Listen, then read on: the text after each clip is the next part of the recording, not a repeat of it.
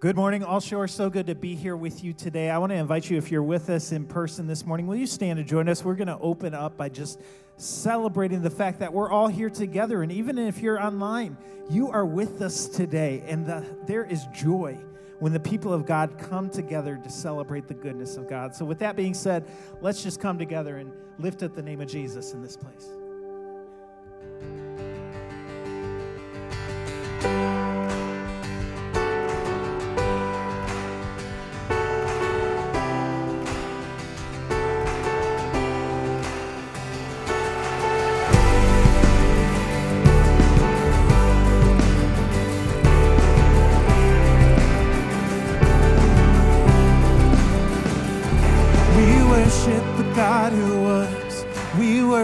The God who is, we worship the God who evermore will be.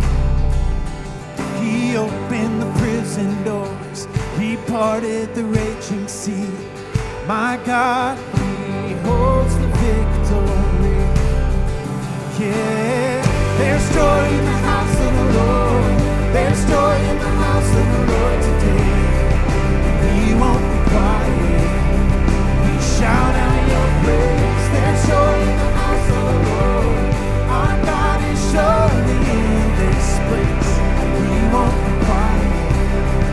We shout out your praise.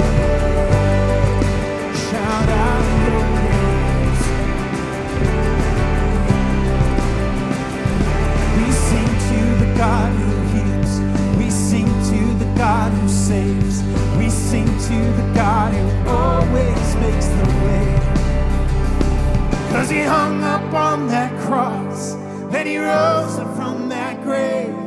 My God's still rolling stones away. There's joy in the house of the Lord. There's joy in the house of the Lord today. We won't be quiet. We shout out your praise. There's joy in the house of the Lord. Our God is surely in this place. We won't be quiet.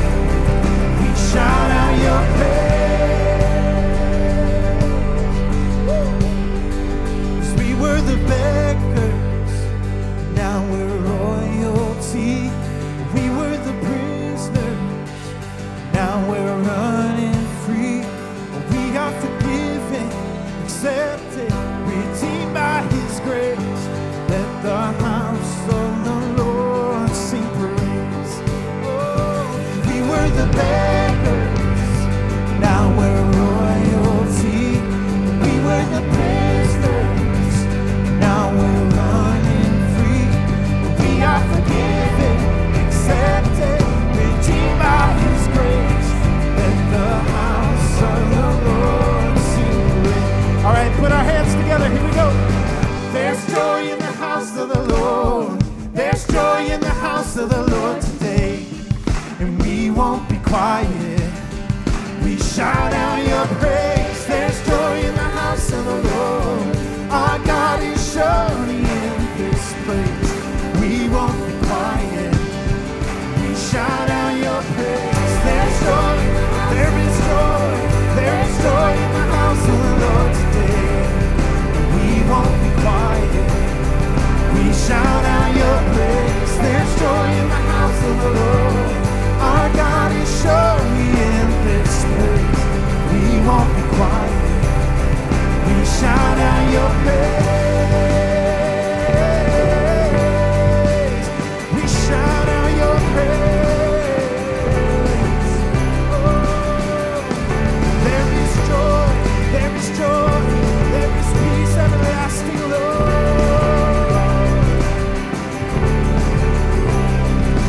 Shout out your praise. Come on, if you believe that today, give joy and grace to the Lord. Thank you, Jesus. We love you, God. Let's just continue singing of his goodness today.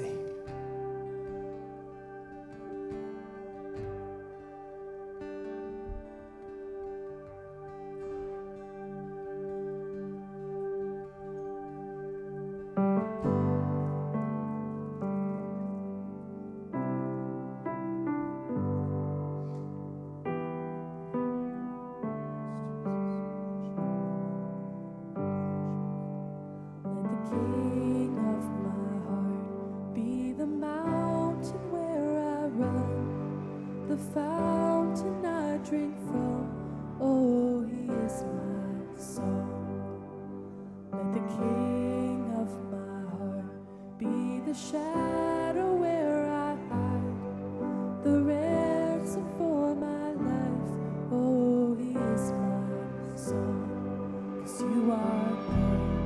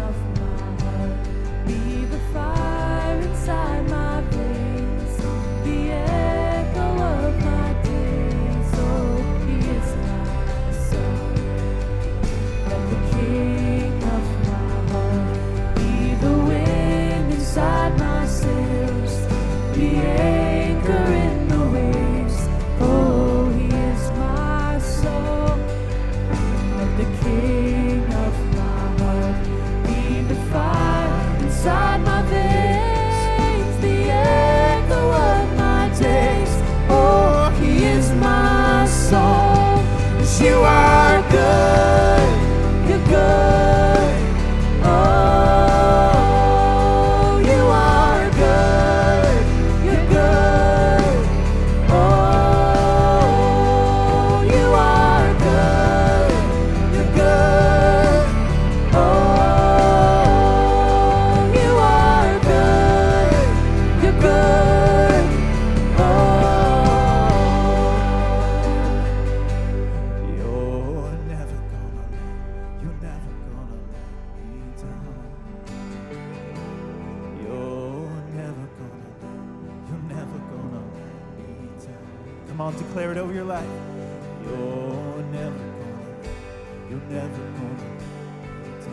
Always faithful.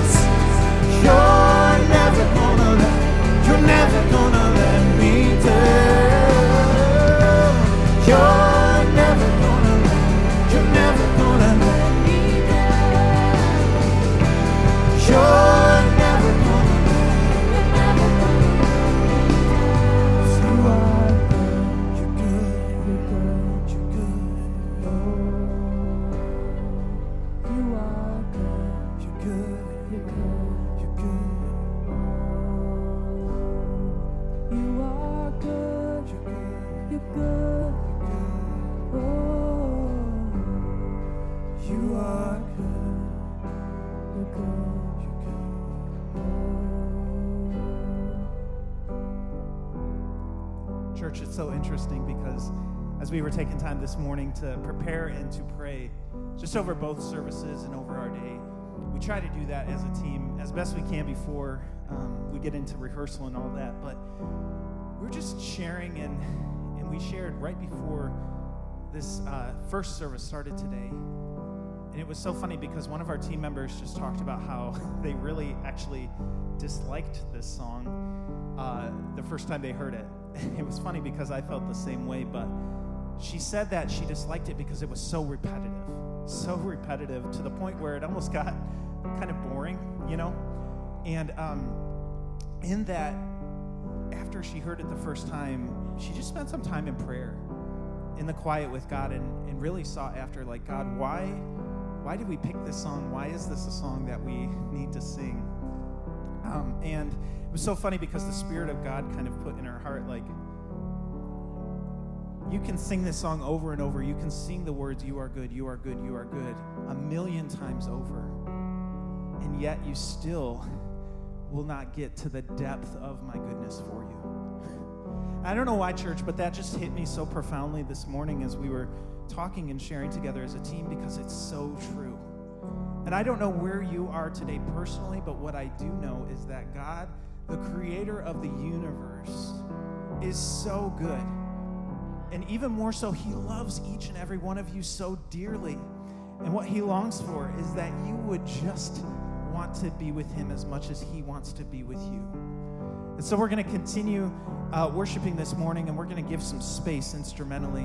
What I would love to challenge you to do this morning is just take some time as the band is playing and reflect on God's goodness. And if you're having difficulty with that today, that is okay. I've been there many times. But what I would challenge you with is just invite God's Holy Spirit to meet with you today. Invite him to reveal his goodness and his love for you as his child.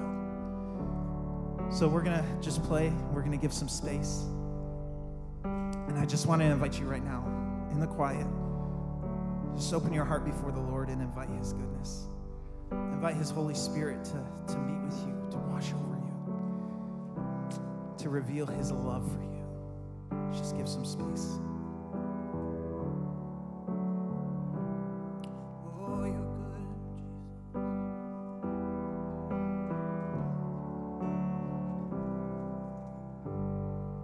You are good. You're good.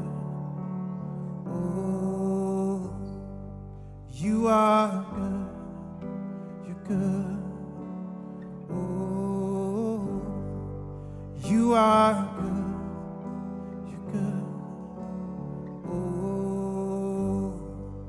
You are good, you're good.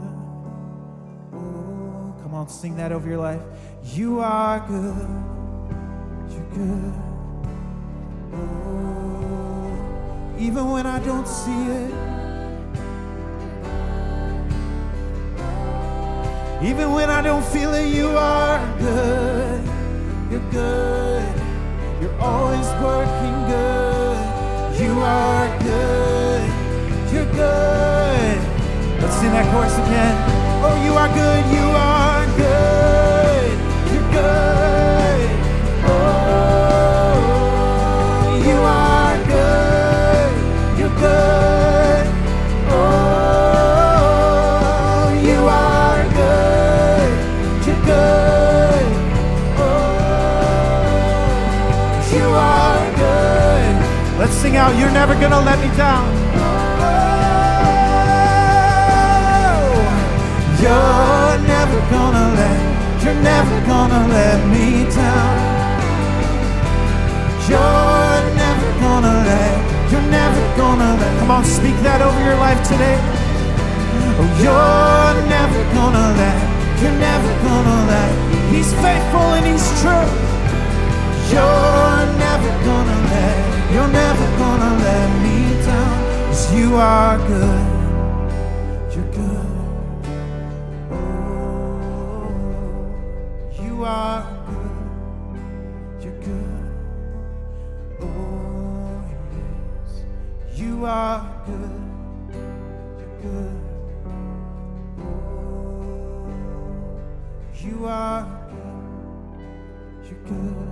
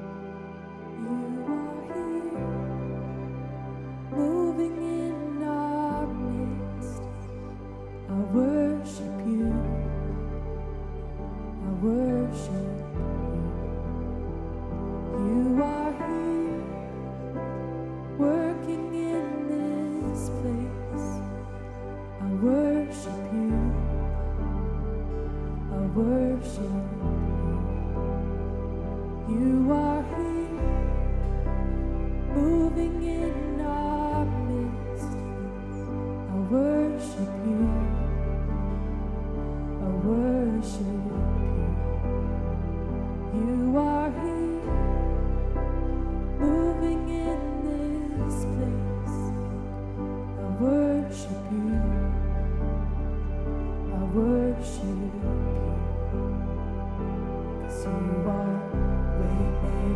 'Cause you are work, promise, keep light in the darkness, my God, that is who you are.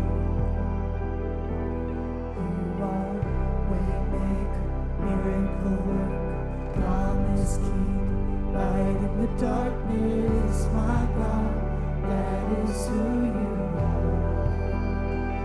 You are here, touching every heart.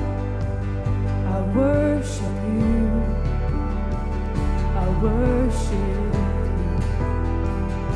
You are here, healing every heart.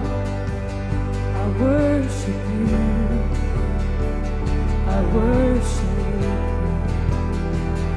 You are here, turning lives around. I worship you. I worship you. You are here, mending every heart. I worship you, yeah. I worship you. 'Cause you are way maker, miracle worker, promise keeper, light in the darkness. Who you are. You are waymaker, miracle worker, promise keeper, light in the darkness, my God, that is who you are. You are waymaker, miracle worker, promise keeper, light in the darkness, my God, that is who you are.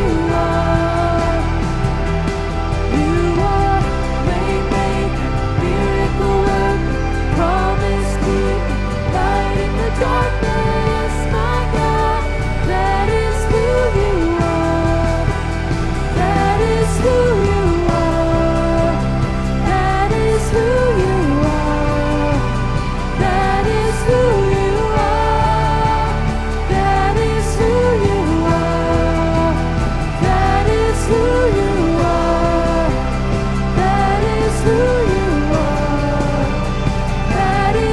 you are.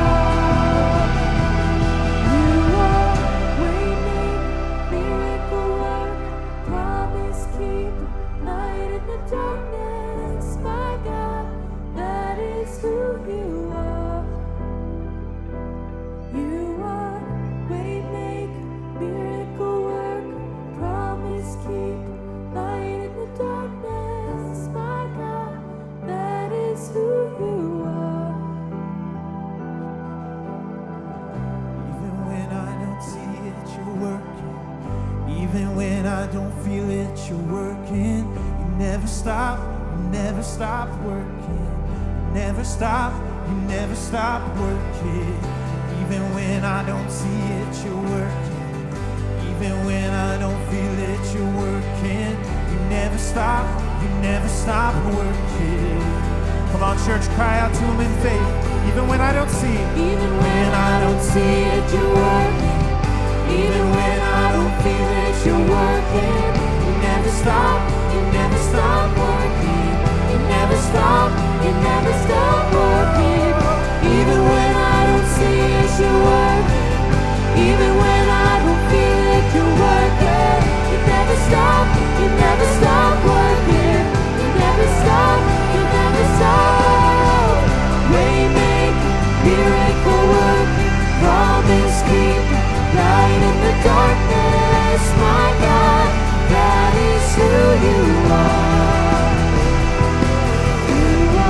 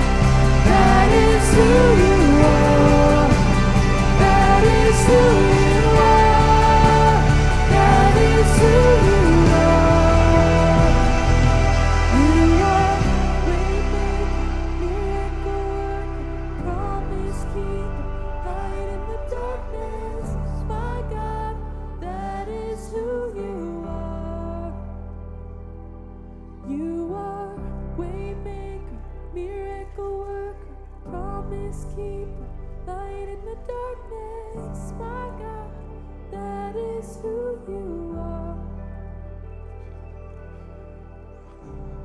Lord, I pray that we would be an audience to our own words. God, that we would grow in confidence that you are the one who's with us and for us and working even when we sleep and slumber, that you are active and involved. I pray specifically for any among us who are in a place of despair or questioning whether even present. God, not that you would even bring us through, but you would be with us in the midst of. Let us live life in a different way, that we would see how you move and how it's different than what we expect. And we give you thanks that you are the God who's with us and for us and always moving in our lives. We pray this together in the name and in the power of Jesus. And everybody said, Amen. You can go ahead and have a seat. This morning, during this hour, we get to have the joy of dedicating some kids. So if the families would come up, the parents and the child come on up together. We have three that are being dedicated today. We had another family that actually came down with COVID this week and couldn't be part of it. It reminded me, though, that that's family life, isn't it? We'd like to do something, but we're all sick. So I want to welcome all of these. You guys can make your way across the stage. They'll look at you. They don't want to see me anyway, but I'm there. So great to have them all with us. I want to just explain to you briefly what we mean by dedication, why we do this. It's a tradition in the life of the church, and it goes back to the history of Israel. It goes back well before even Jesus lived, died, and rose again, though Jesus himself was an active participant. His parents took him to the temple to dedicate him. There is a story in ancient Israel that's so beautiful that gives image to this. A woman named Hannah, who was unable to have children, was not able to, and was struggling and crying out. And not only was she given a promise that she would, but when she did, she then took her son and actually brought him to the temple to live for God. And it was a physical outplay of what all of us are committing to when we raise our kids, that we want them to be his. And so that's really what each of these families are doing today, is committing your child to be his. And I want to just share each of the names of the kids. And I wish I could tell you I have a great memory, but it's right here in front of me. So I don't want to goof it up. So Henry and Erica here are dedicating Nora. And each of you had a verse, which I always love the image of a verse that's given. Like, this is what we pray for her. And I just want to read it. It's Jeremiah 29:11. I know the plans I have for you, plans to prosper you, not harm you, plans to give you hope and a future. And I just kept thinking of the word destiny. You're praying destiny into her life. We want what God has for her. And I love that. And then for you two, Garrett and Grace, as you dedicate Marley here in a minute, you have this great passage from Romans. You know, may the God of hope fill you with all joy and peace as you trust him, so that you may overflow with hope and the power of the Spirit. I love the blessing of praying into her life, that she would trust, she would actually see and believe, and the Holy Spirit will give power in that. I mean, it's a great destiny image too. And then for both of you as well, as we dedicate Caden, right? It's Caden that we're dedicating. And I love what you guys say, Cody and Sarah, about Caden. The child grew and became strong in spirit, filled with wisdom, and the grace of God was upon him. God, he might be sleeping now, but you're praying for strength. And I think, again, it's an image that would, God, you give him your strength, which I loved with each of yours. There was a sense of, God, we need you. And so I simply want to ask you a few questions that you're committing in dedication, and then we're going to dedicate and pray over them. So the first question is very simply, in your own lives, do you commit to live in a way that honors God, that you seek to live out your faith first in him, and live it out in your married lives before you live it out into your family? We always want to remind families, you are first a couple. You know, we don't center on the kids. We live out of marriage, and that flows into our family. If that's your commitment, just say, yes, we will. And then, are you also committed to raising up your little one in the ways of the Lord, that you would help not only teach them, but help live out those ways? And if so, say again, yes, we are. And then I get to ask these guys something, because they don't get a pass. They get to actually be part of it, which is very simply this. Are you committed to walking with these families and blessing the destiny of their little ones and being a part of them growing together in their lives, both as families and as these little ones? If you are, say, yes, we are. And then I always love the fact that we also are committed to being blessed by, not simply the parents, but these little kids. Like, we often think we're here to help them. Have you ever been helped by a child? Often. And so part of it is our commitment to say, we're also committing to being impacted by this next generation and by these little ones. If you're committing to being impacted by their lives, say, yes, we are. Great. I love it. So what I want to ask all of you to do, look at that. You are here and ready to go. I'm going to ask you guys to all come down here, and your families can come join you, and we're going to pray over you. So take your little ones and just, you guys can get up. You're all over there, right? Get up and come down where these are. I'm quite a traffic controller. Come on. You can, oh, there's the steps over there. You don't have to, yeah. You can jump, but I wouldn't recommend it. Yeah, that's right. Yeah, if you guys would just come down. And I'm going to ask all of you to stand. We want to dedicate and bless each one. And that's what we're going to do now together. So you guys can just, if the families want to come in and lay hands on them.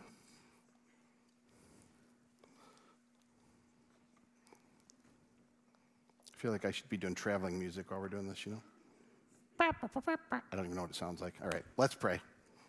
Lord, we thank you for each couple here and each little life here. We thank you that you have knitted and weaved healthy life together in each of these. And we thank you for the parents that they represent and the families that are around them.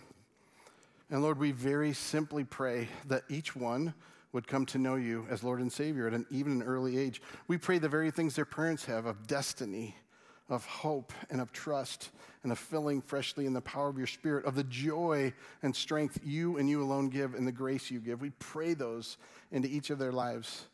We pray that their parents and all those around would dream your dreams for their little ones, not their own dreams, but your dreams, and that they would have joy as they watch them flourish into them. We pray the blessing over these marriages, that they would be centered on you. And what would happen was your presence would spill out into their kids. They would see lives lived out and loved out. And so, God, we pray the best. We pray that character would always run ahead of giftedness. We pray the best would be ahead for them. We pray of impact both from the older generations and to the older generations of these lives.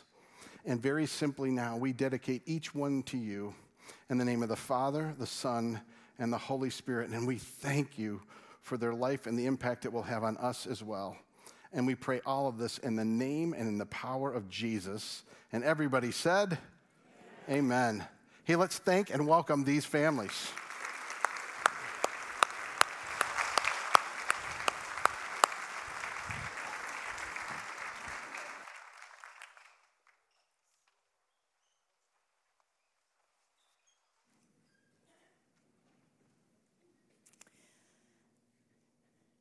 Well, I just want to welcome everybody here today. What a fun day to be worshiping together. We're so glad that you're here. If you're watching online, we're so glad that you could join us as well, especially since we dedicated today. That's so much fun. If you're a guest with us, a special welcome to you. We would love to get a gift into your hands. We have them out at the Connection Point, which is out by the prayer room in the lobby. We'd love for you to stop out there. We also have a connection card that you can access through the QR code on the seat back in front of you. We'd love for you to fill that out. We'd like to get our team back in touch with you and help you to take your next step here at All Shores. If you've been with us a while, we use those cards to communicate in two ways, back and forth. And so if you have a change of address, maybe a change of email, feel free to fill that connection card out and let us know, so that our records are up to date and current, and we can get in touch with you and you can get in touch with us. So do that if that applies to you. Well, as we continue in worship, we're going to worship through our giving this morning. You know, we serve a generous God. He first gave to us, and he gave us all that we have. And so we give a little bit of that back to the church to grow his kingdom. If you are invested here, if you call All Shores home, I invite you to participate in this form of worship today. You can do that. There are giving boxes on your way out. You can do that online. But thank you for your generosity to All Shores. Well, this is an exciting week because Warehouse starts, which is our student ministry. So if you are a 6th through 12th grader or you have one in your home, Warehouse starts this week. We'd love for you to bring your students, we'd love for you to come. You can meet Pastors Aaron and Lindsay. They have a table in the lobby. You might want to stop by there as well. They have candy. They always have good candy, so you might want to stop and say hi to them. But we'd love for you to join us at Warehouse this week. We'll take a look at the screens as we continue our service. Hey church family, I want to invite you to join me and our whole team on Monday, September 12th for what we call a core night. When we have these core nights, we do them 3 times a year, and really it's a way for us to come together as a whole family, a church family, this new community God's creating, and rally around what we're moving towards, working towards in that season. For us, this fall, heading into winter, where's God leading us? Where are we going? It's a time we trust you'll be encouraged, inspired, connect with each other, and really rally us behind how we're going to move, how we're going to pray, how we're going to walk in this coming season.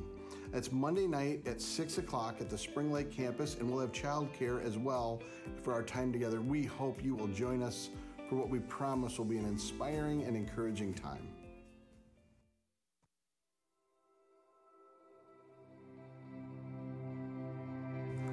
I'm Josh Feddema. This is my wife, Hannah Feddema, and we've been going to All Shores for about a year and a half now.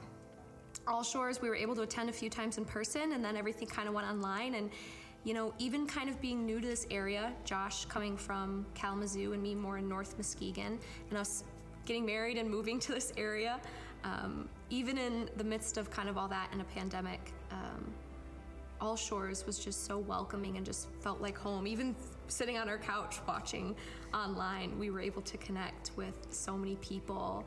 So being in a new area kind of for both of us, we wanted to try to settle down in a new area and find people that are in the same walks of life, people that are similar age as us, and just find a group to connect to and kind of call our new home-based group of friends around here.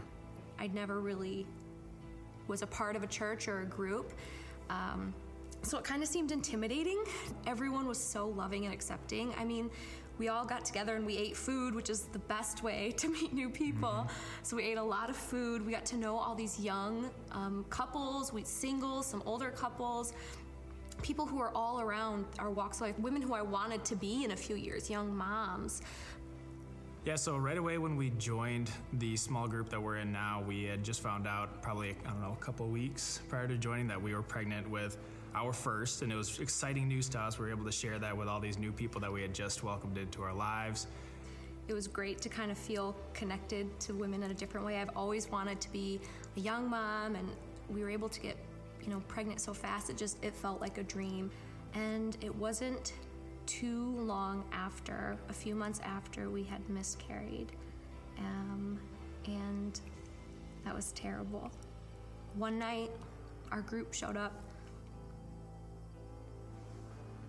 with just all these wonderful things, these books, these devotionals about losing a baby that I didn't even know existed. Yeah, so people that were a couple weeks ago complete strangers to us were now just constantly asking what they could do, how they could help, just anything that they could do to support us and to help us through this, and it was amazing. I think the words that always come to my head is just God is so faithful. He was so faithful to us that whole time. He didn't leave our side. He was there through everything. There's no taboo topics. We always feel very open to talk about mm-hmm. and grow together and, what's going on in the world or in our community that we can help with or learn from or learn to love better from. I think learning to love is probably always something that we're learning every day. So.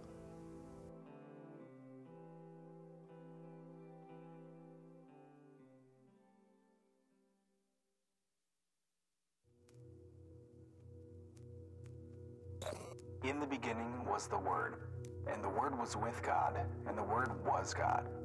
He was with God in the beginning. Through him all things were made. Without him nothing was made that has been made. In him was life, and that life was the light of all mankind. The light shines in the darkness, and the darkness has not overcome it. The Word became flesh and made his dwelling among us. We have seen his glory, the glory of the one and only Son, who came from the Father, full of grace and truth.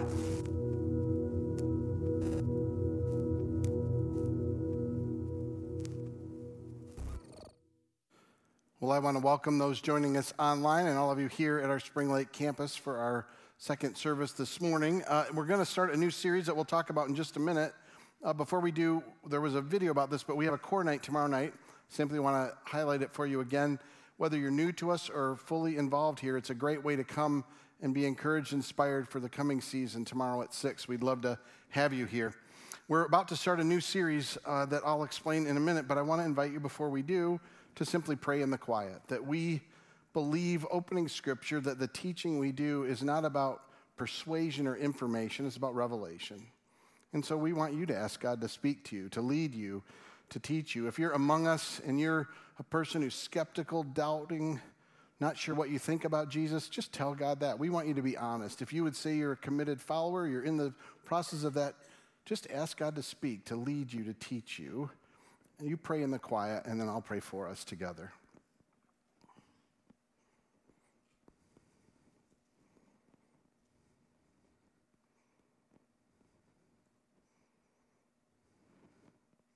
God, I thank you for each person with us today, for each life represented, for each individual and each family, each group that you care about so much. Lord, I pray you'd speak today. I pray nothing would hinder that. You'd reveal yourself to each one of us. Lord, anything that I have to say that's not of you, let it fall to the ground, let it be forgotten. But whatever is from you, let your Spirit breathe hope and life and faith into each of us. I join with the psalmist that the words I speak and the way we respond in our hearts and actions would please you, our rock and our redeemer. And all of God's people said, amen. So I want you to think back. You can say in the present to you, but even think back to growing up. If you had a favorite author, just think for a minute. Did you have a favorite author, someone you like to read? For those of you more sophisticated, the most popular over all of history would be Shakespeare. Maybe you're that sophisticated. Maybe you grew up in the area of J.K. Rowling, you might say something like that. Or maybe you're the level of sophistication of someone like me, and it might be Dr. Seuss. I don't know.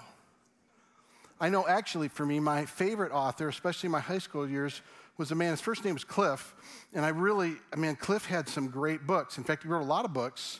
I went and got them usually the night before a test on a book because it was a summary called Cliff Notes. His brother Spark did some really great work too. And those were authors I regularly pursued because guess what? I hated reading. Anybody with me like reading? Why don't they make a movie? That's what I kept thinking. You know, make a movie, entertain me. I don't want to read. Now I picked a job that I read about a book a week, so I made that work really well for me. But it's interesting to consider how we look at books and authors and whether we like to read or not. And I bring that up because we're in a series that you asked for. In fact, last spring, we asked you, what would you like us to teach about? Your top ask was, how do we read the Bible? That it's confusing and difficult, and yet it's central to what we say is a part of our faith. And we know that. Anybody who's read any portions of the Bible go, oh, it's so meaningful. I love when they have lists of names for 30 pages. That's exciting. And then some of the things they talk about, I don't even know what it means. I mean, come on. There's one guy who describes his wife like she's sheep.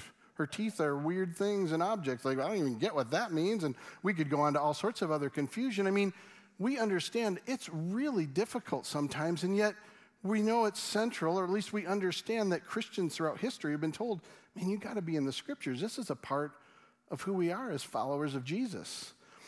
And we can have all sorts of barriers to it. And then there's some of us who read, and even though we read, all we do is feel like God's looking at us going, I am so disappointed with you. Here's another thing you need to fix. Here's another thing you need to fix. Here's another thing you need to fix. It's just difficult for most of us. And so what we hope in these 4 weeks are not only to show and give some great handles, but even to give you encouragement of what it can be. Because I will tell you this, anyone who's fully followed and been deeply committed to Christ has always had Scripture as a major part of how they know him. And what we want to do is discover that. We don't want to live in a way that it's this duty we have to do, and we're all looking for Cliff Notes or Spark Notes. Hey, at least I can watch Chosen, then I can see it, and I don't have to, which is not a bad thing, but what does it mean for us to engage in Scripture? And so that's what we want to do in the coming weeks. Today, my job is to kind of give us some framework for that, ways we can look at it. And I have three specific things I'm hoping to help you with as we go through this, how we view what Scripture is, what the intention of it is, and how we might engage in it. And so I want to begin with Jesus' very life and what Jesus did and what he said, both about himself and about Scripture. You know, what's the purpose, in other words, of Scripture to anyone who's a disciple of Jesus? We call disciples people that follow him. So anyone who's a Christian would say, I'm a disciple. I'm one who follows. And I want to take you back to when Jesus actually first calls his disciples and give us a picture, I think, of how we can view Scripture and why in the world we would spend so much time reading and pursuing it. Let me take you back. This is Mark's account. If you don't know, there are four accounts of Jesus' life, death, and resurrection: Matthew, Mark, Luke, and John. Each one tells the story of Jesus from a little different vantage point. Each one has a little different perspective and offers great things for us to learn in each account. Well, in Mark's account, we'll take it up with the calling of the disciples. This is in Mark chapter 3. It says, Jesus went up to a mountainside and called to himself those he wanted, and they came to him. Now, even before I go on, I want you to know in one of the other accounts, it tells us Jesus went up on the mountain for a whole evening and simply was with the Father, meaning he spent time, the Son of God, with the Fatherhood of God, just praying for who he should be with. And this is what comes out of it. He appointed the 12 that they might what? Okay, guys, not so loud. That they might what? Be with him. They might be with him. They might be with him. Just stop before you think of anything that God would ever ask us to do. What is his first desire? It's to be with us.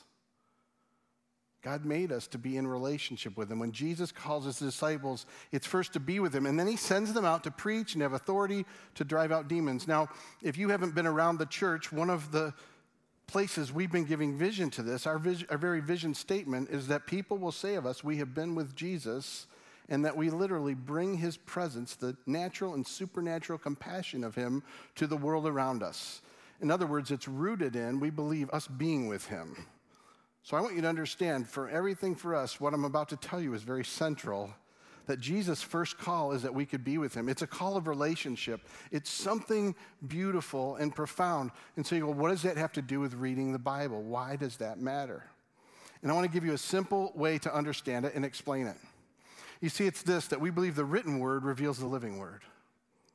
In other words, the writings in the Bible reveal, the written word reveals who Jesus is. That's the desire of Scripture. That's the authority of Scripture. It's not that we have to protect the Bible. It's that it reveals who Jesus is and protects itself through revelation. In other words, Jesus wants us to know him. Now, in case you don't think Jesus intended that, let me just take you to one example where he's with some people and they're kind of arguing about what it means to live and have eternal life. And he says to them, this is in John chapter 5, I'm paraphrasing, but he says, you think and you study the word, you study this written word, thinking it will give you eternal life. And the written word gives witness to who I am, and you're missing it. In other words, you're reading the Scriptures with the intention to go, what are the rules I have to follow? How do I have to live? And in case you haven't been around the church, what we believe is Jesus actually lived and he died. He died what we call a sacrificial death, meaning on our behalf for our sin and mess, and he rose. In other words, he took care of the guilt and sin. But then what we do is we feel forgiven, and then we read the Bible and go, I gotta work at this more. I gotta do better. I'm not doing well enough. It's basically this guidebook to tell you how disappointed God is with you. And what I want to start with is the Scriptures are there to reveal who the living word is. In other words, we don't read to get information. We don't even read just to know about the author. We read to know who God is. And every individual that wrote any part of that Scripture, God helped them to write it in a way that would reveal Jesus. Oh, come on. I told you I don't like to read, and I don't like to read, and I endure it. But man, when I read Scripture, I read because I actually believe the written word reveals the living word. And I hope you know what this is like. And I'm not saying it's all good, because there's lots of times that are boring and struggling and difficult. But along the way, what happens is You're sitting there and you're reading, and suddenly this impact of God's very presence hits you. Maybe it's a revelation about him. Maybe it's something of comfort to you. Maybe it's even convictional. And you go, the God of the universe just spoke to me. Now, come on, is that not crazy? And I love it. The people, that is so weird. I go, you're right. Take the crazy train with me. It is way better than Ozzy's crazy train, because this one's going somewhere, and it's going to be amazing. We believe this. We actually believe the written word reveals the living word. I love it. Ralph, who's our emeritus pastor here, he says that all the time. And when I listen to him in his mid-80s telling me that, I believe it, because Ralph lives it. And it makes me want to live it more. And if nothing more, if I can start you believing that, guess what, we tell you to read Scripture and we want you to read the Bible, it's not because we want you to get this book of information or even a book of arguing about morality or a book about arguing of who Jesus is and isn't. I got news for you. All these people who tell you what Jesus says and doesn't say, you'll read it and go, that is not what it says. I've had people who've been shocked on both sides. Jesus is so loving and everything, and he is, but man, does he say some pretty hard things and smack some pretty hard times. I've got other times where people think God is this other way, demanding power and wanting things, and Jesus is like, nope, I'm going to die in a way that makes no sense to you. He will mess with all the things people tell you about him, especially you'll find that people have a very mild knowledge of him, and they don't know him through Scripture. So they think they know him. But the written word reveals the living word. You get where we're starting? I just want you to get that to begin with. That's our intention. Now, what I want to give you in these other two pieces are a piece for us, something that I think God calls us to, and then a piece that God brings to us as we read Scripture. And the first one just helps us understand, so there are 613 commandments in the Bible, and Jesus says, here's the one that matters the most. And we want to know what matters the most because it helps us to know who he is and what he wants, right? So I'm going to take you to an interaction where these religious leaders go, come on, Jesus, what one matters the most? And this is what he says. The most important one is this. Hear, O Israel, the Lord your God, the Lord is one. Love the Lord your God with all your heart, with all your soul, with all your mind, and with all your strength. Now, what he's speaking to here is that love is every part of our faculty. It means we love and learn to love God with our heart. It means we learn to love him with our mind, our soul, and our strength. Now, I get concerned to tell you this because some of you who are performing people will be like, oh, I knew it. God's disappointed I don't love him enough. And if I don't love him enough, he's going to be displeased with me. And that's not what I want you to hear in this because, let's be honest, can we all agree we don't love God with all those parts of us? I would. And this is what I do is I say to God, I know I don't love you like this. Would you help me to know you more that I may love you more?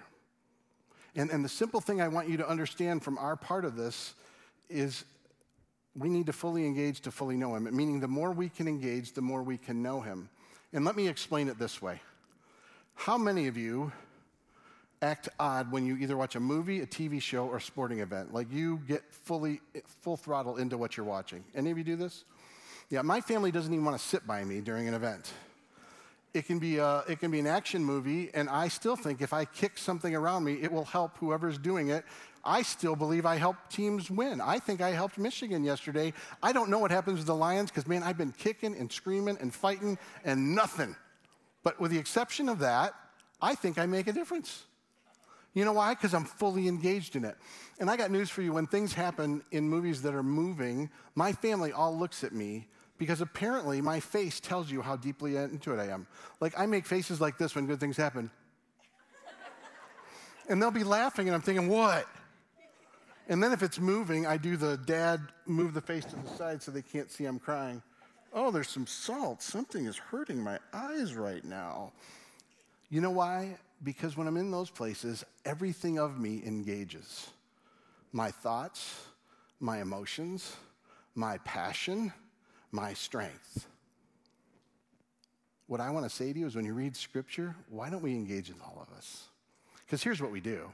We read Scripture and it's basically a kind of an unemotional thought. Oh, let's think about that for a minute. I think we should ponder the depth and the intellectual awareness of this. So Jesus, for example, and I'm not speaking intellect alone as that it's bad, but by itself.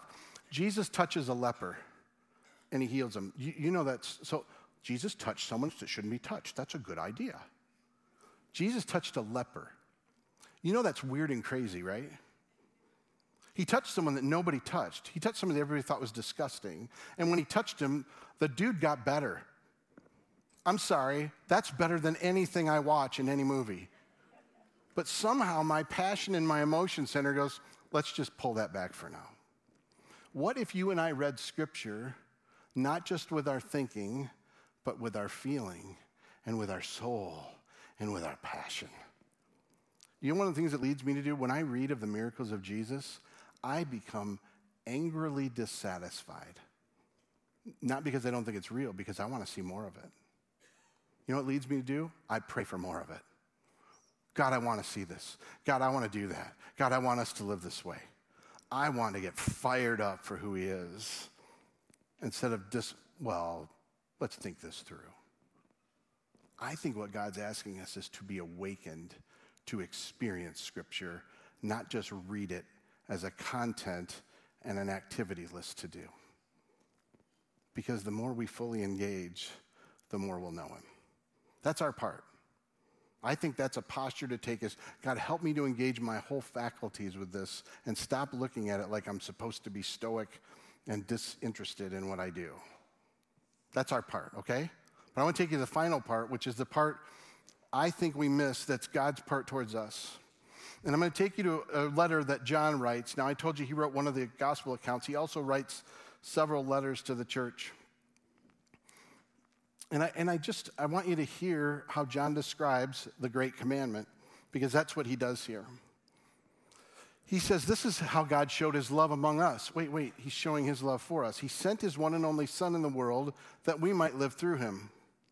So he's describing what God has done for us. He's going to get to the idea that we love in response. He says, this is love, not that we loved God, but that he loved us and sent his Son as an atoning sacrifice for our sins.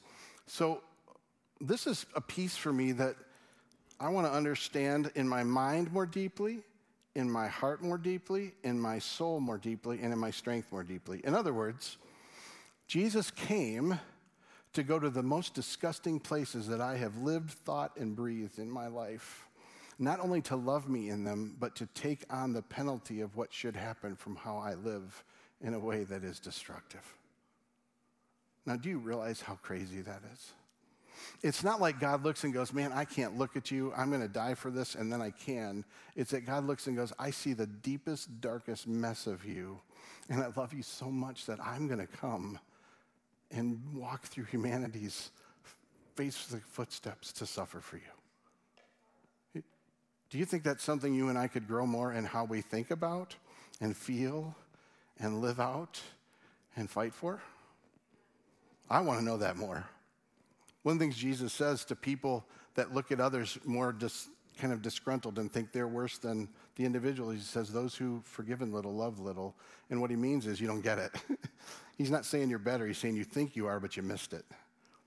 And so John's telling us this, and he says, dear friends, since God loved us, we also ought to love one another. And then he gives an exclamation to it. We love, why? Because he first loved us. This is more than anything what I wish people could do when they read Scripture, and it's this.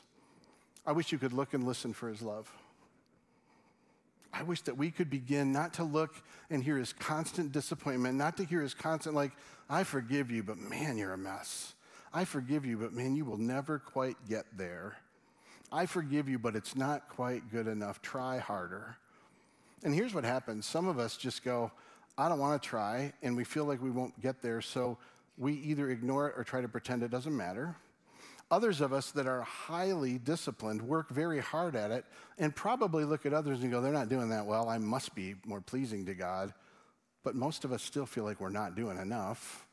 And whatever we do, it's not enough because we got to do better, and we got to do better, and we got to do better. And so what I find in that group is that what you basically end up with is hoping you're better than other people but constantly feeling you're not enough. So this is what I've learned. Most people that are harder on everyone else are probably harder on themselves too.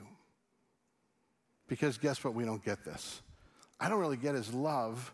And make no mistake, we've got 4 weeks. We're going to get into areas where God wants to correct. But if we miss that he loves us, we can't get there. And here's what I'd say is some of us here today, you literally feel the depth of the darkness inside of you and go, I think God's just disgusted with me. I go, no, he's not. You need to look and listen for his love. He can look at the most painful parts that you are the most embarrassed about and shamed of and go, I love you even in that. And I love you beyond that. That's why I'm here. Some of us, we think he doesn't care and he doesn't see us. And I don't know what's created that in you. I don't know if it's messaging you've gotten from other people or even just thinking he's absent. But I can tell you with all the confidence in the world, he sees and he cares. He does. It may take you time to see it, and you may have a lot of things you got to break through. But what Scripture tells us over and over and over again is the Lord sees you and he cares. Some of us were going to say, I'm too busy, I'm too tired, and there's too much going on. And this one is so hard for me because I don't really have an answer. I can't sit down and go, well, let's look at your schedule. Let me help you build it differently so you're not overloaded and overwhelmed. And I have not been successful with anyone in that plight. But here's what I can tell you. Your busyness will never give you what you want. And what I know is you can't live without knowing who he is. I can't tell you that you have to make a change or 3 steps to do it, but I can tell you this. You will keep running the race you're running and keep getting the results you're getting, and it will never show you how much he loves you until you learn to sit and listen and look for it. Because people that read Scripture find out the written word reveals the living word. People that engage fully in Scripture find out the more I engage, the more I know. People who read into Scripture discover, guess what? He actually loves us. And make no mistake, you're going to find things that are going to confuse you. I'm not trying to say you read it, it's all like, oh, you're going to read things and go, I don't understand that, I don't understand this. But here's what I'm encouraged, keep reading. Because here's what I've learned over the many years I have read. I have not answered all the questions I have, but many of them have gotten clearer, and the bigger picture's gotten clearer. And so I look at the things that's still confusing and go, God help me, God help me, God help me.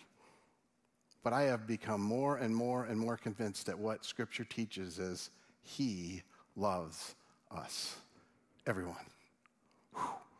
The God of the universe loves us. And then I'd want to say again to any of you who are riding this self-discipline train, if I do enough, maybe God will please. If I work hard enough, maybe God will be happy. You can actually read and miss how he loves you by working so hard, hoping he'll be pleased enough if you do enough. It's the wrong way to read it. We want to look and listen for his love. I want to give you a couple of practical steps as we work through this series, and then I want to give you one final story I hope will be helpful before we pray. So you'll get this on the way out. It's a bookmark, but what we did was try to give you 3 simple ways that you can engage in this next month.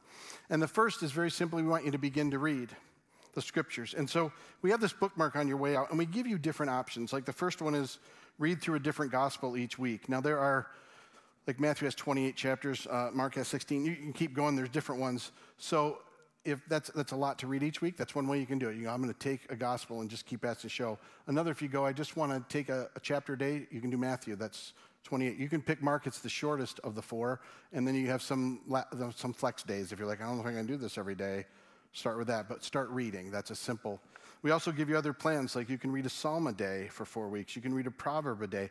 Imagine reading and saying, God, show me and let me see your love. You can take the weekly passages. We gave you 3 today and just work through those. You can take YouVersion as a Bible app that we highly recommend. It's free. You can pick it up, and there are tons of Bible plans on there. Look for a month-long one. And then for those of you who have lots of questions about Scripture, like I don't understand this, this seems bad and wrong, Dan Campbell has written a book called How Not to Read the Bible that we actually have a QR code for it on here that we go, it's a great read for those more thought-provoking questions that are difficult. And then on the backside, we give you 4 things to think about or ask as you're reading. Like one is, what does this tell me about God? What's this say about me? You know, is there a response for me and how can I share it? So I just want to tell you, this is what we want you to do individually to step into. Let me give you the next one, which is simply to not do it alone, to begin to engage in groups. And we encourage this because that Scripture's meant to be done together, not just alone. And I want you to hear just one story from Olivia of how entering a group helped her with her personal reading of Scripture. Take a look.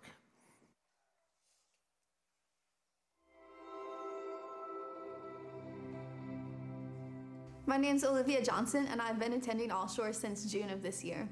Before I came to All Shores, something that I struggled with in my personal time of going to scripture with God was just focusing a lot on the intellectual side of the Bible and not having it be something that I really internalized and processed and thought about for myself of how this applies to me and what this means in my life. It was more picking things apart and seeing it as like a study thing more than a this is my time with God thing.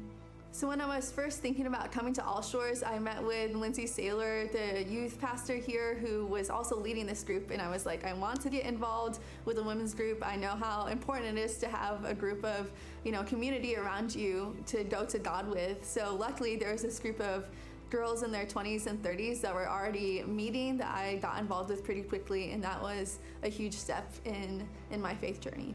So my group, we meet every Tuesday night. We go out to the gazebo at church, and we go to the beach, and we have time of catching up and talking about our weeks, and then we dive into scripture together.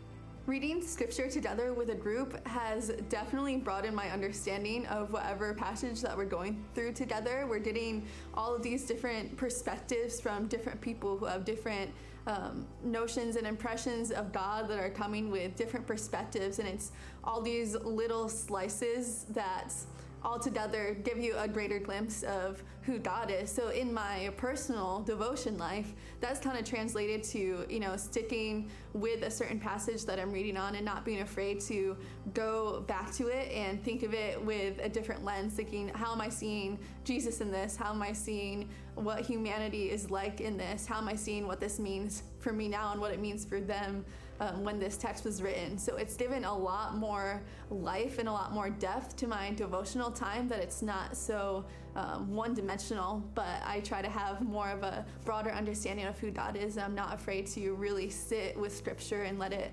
soak and mean something greater than just what it is at face value.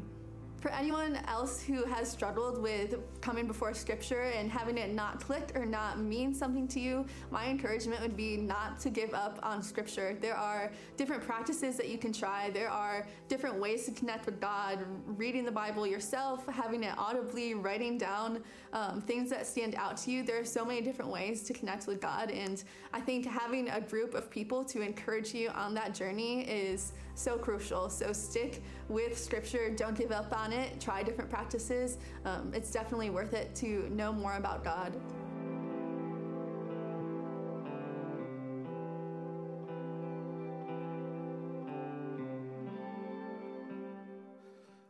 I love Olivia's vulnerability and her honesty. When we're in community, we grow.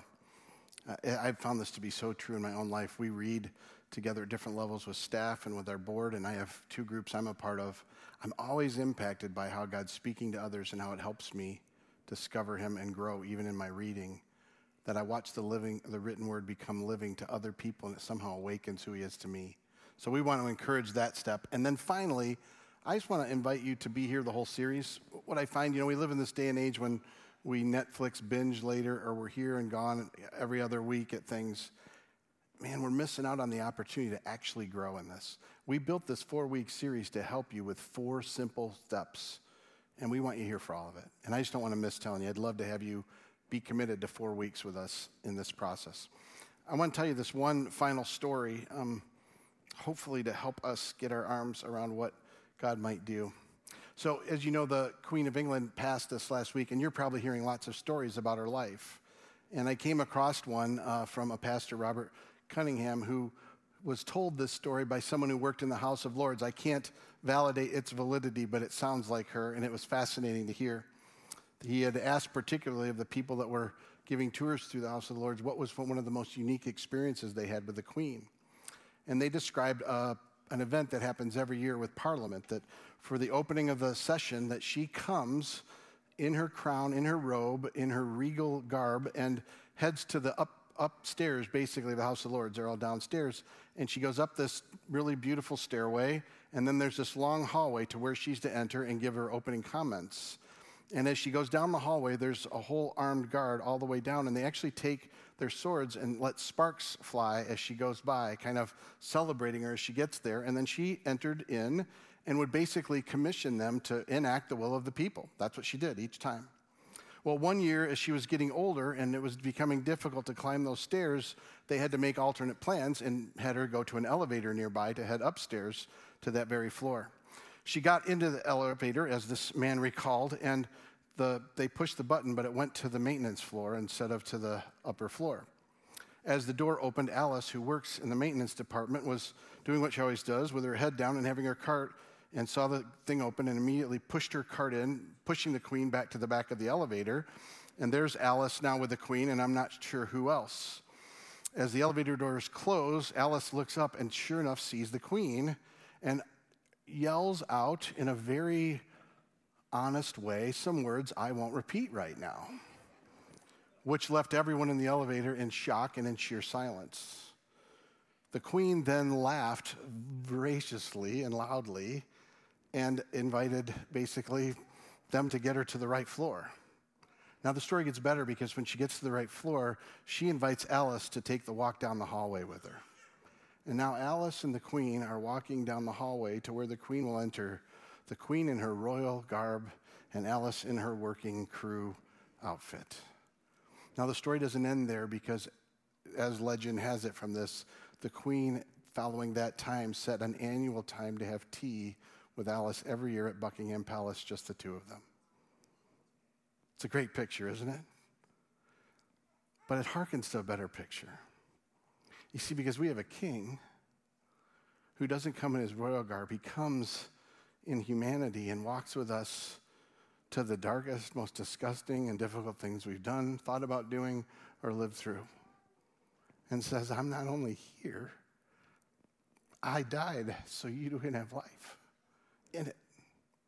And then he doesn't just periodically say, when there's time, he says, I'll have tea with you every minute of every day if you want to.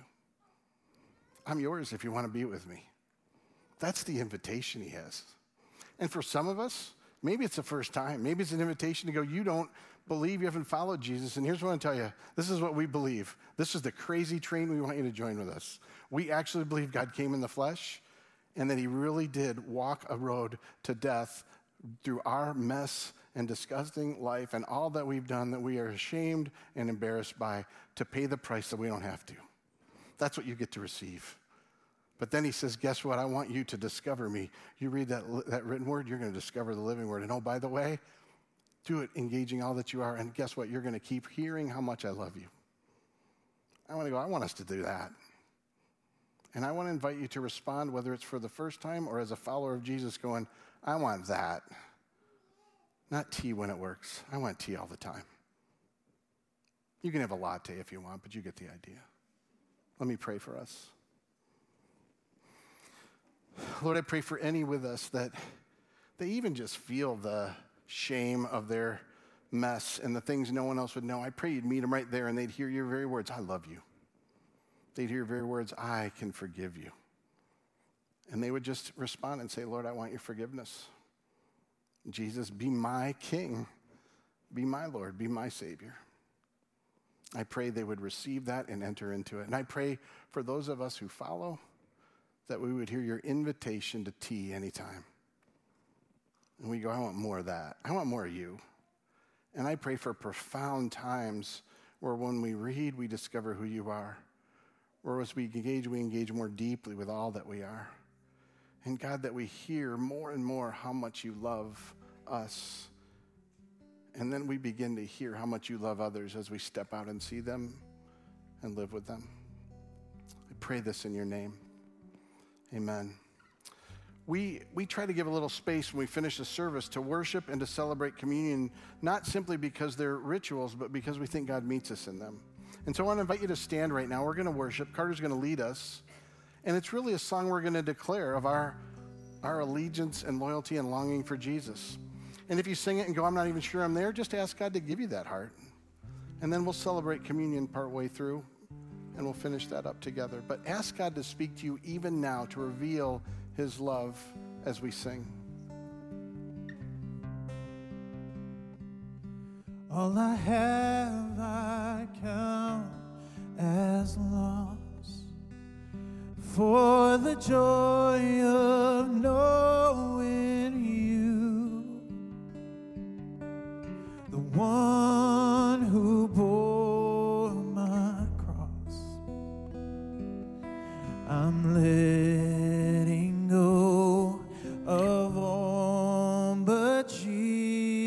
Jesus, only you,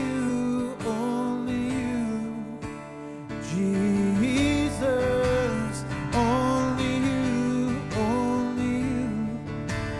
Jesus, only you, Jesus.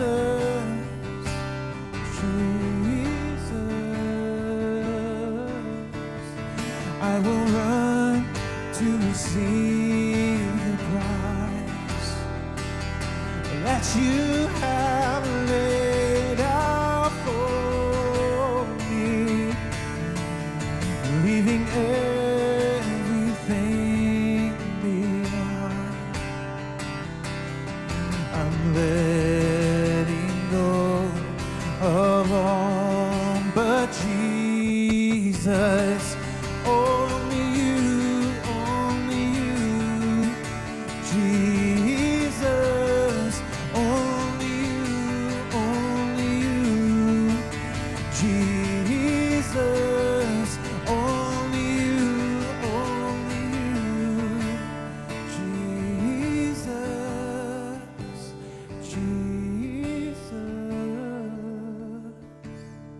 I invite you to take a seat just for a minute.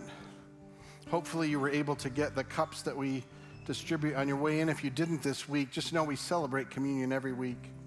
We don't have rules or stipulations of membership to take part in communion. We simply want you to be responding to Jesus. We don't want you to feel an obligation if you're going, I'm not there yet, but we want you to feel an invitation. That this act of bread and cup are a way that we remember and live into the grace and the love of Jesus. It's really a centering act to see how much he loves us. On the night he was betrayed, he took bread, he broke it, and he gave thanks.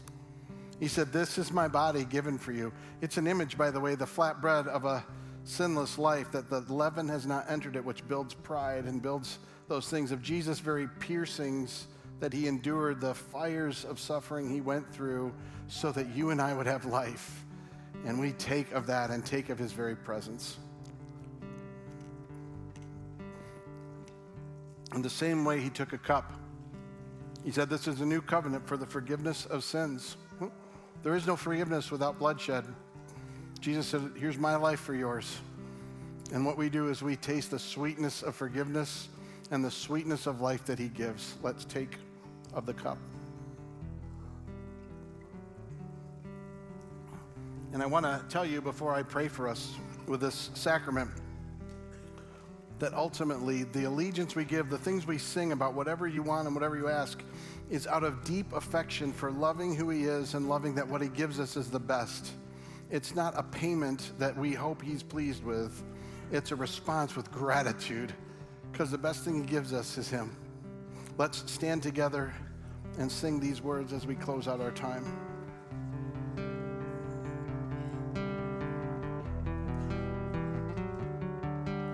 Whatever you ask, whatever you say,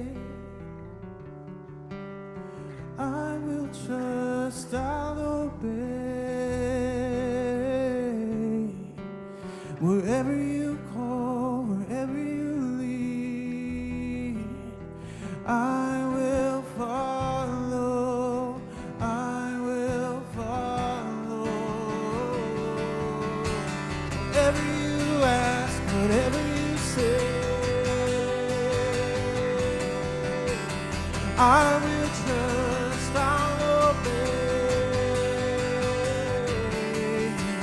Wherever you call, wherever you lead, I will follow, I will follow.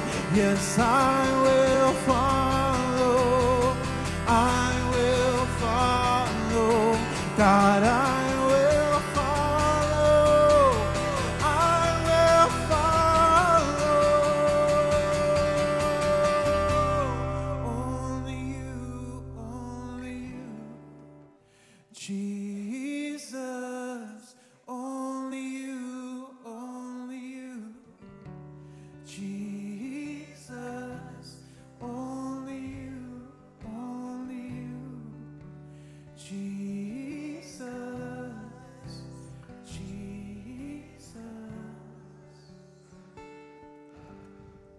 we follow a king.